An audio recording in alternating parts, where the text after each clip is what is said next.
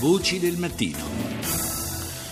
In questo 2017 compie 30 anni Erasmus, il programma di studio all'estero che tanto ha contribuito all'abbattimento delle frontiere culturali nella nostra Europa. La sua creazione venne sancita da una delibera osteggiata dagli inglesi del 14 maggio 1987. Uno fra i primi ragazzi italiani ad approfittare delle opportunità offerte dall'Erasmus fu Alessandro Cianfoni, che partì alla volta dell'Università di Nantes.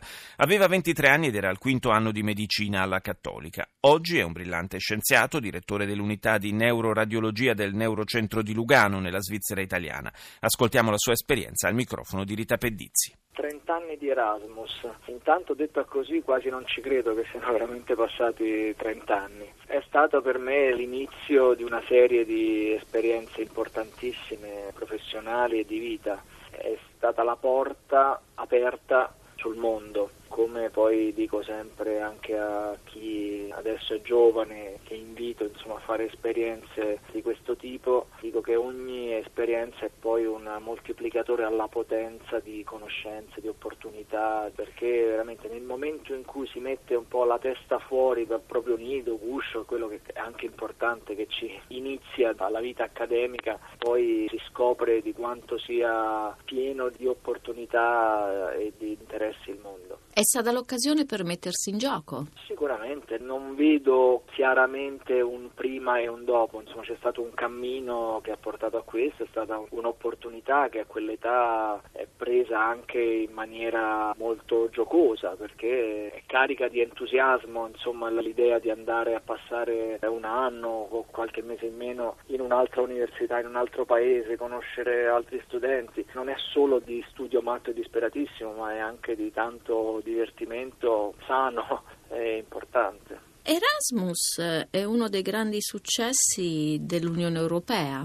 Assolutamente sì, se pensiamo come già da tanti anni fa sia stato possibile uniformare progetti di studio, tutti gli esami sostenuti in università estera automaticamente completamente riconosciuti presso il proprio Ateneo e quindi immediatamente un'apertura a questa circolazione di cultura veramente esemplare. Da studente a direttore della neuroradiologia del centro di Lugano può guardare in due modi, oh mamma mia quanto è stato veloce, oppure quante cose ci sono state nel mezzo e quante cose si sono fatte. Di sicuro quello che dicevo, esperienze di questo tipo sono degli acceleratori di maturazione, di crescita, di carriera. Il moltiplicatore alla potenza di conoscenze e di opportunità è proprio questo. Probabilmente invece un percorso lineare e statico avrebbe impiegato molti, molti anni in più, non so se mai ci sarebbe sarebbe poi realizzato. Comunque come è stato? È stato con uh, il saper cogliere delle opportunità sicuramente facendosi valere ad ogni possibilità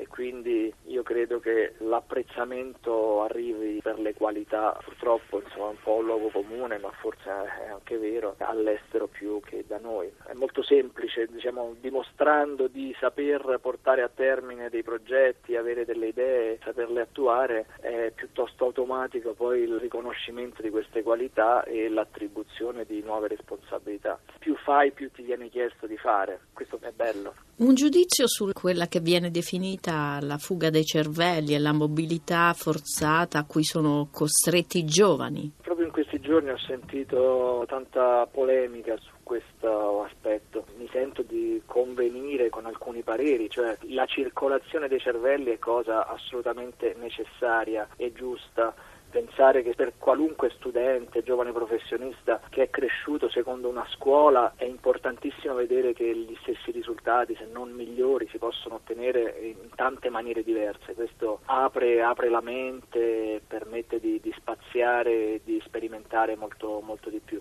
Quindi sicuramente esperienze fuori dal proprio circuito sono fondamentali. Quindi la circolazione dei cervelli è una cosa nella cultura, nella scienza assolutamente necessaria. Sarebbe bello che ci fosse fossero poi tutte le condizioni per riattrarre quei cervelli o attrarne altri, per dei passaggi osmotici continui tra i vari paesi. l'Italia sicuramente avrebbe tantissimo da offrire da tanti punti di vista, tant'è vero che eh, io ero negli Stati Uniti e mi mancava fortemente l'Italia e direi l'Europa, quando si sta poi al di là dell'oceano manca l'Europa e ho avuto la grandissima fortuna di capitare nella Svizzera italiana dove si respirano alcune cose buone dell'Italia e si vive in un sistema altamente organizzato come quello svizzero.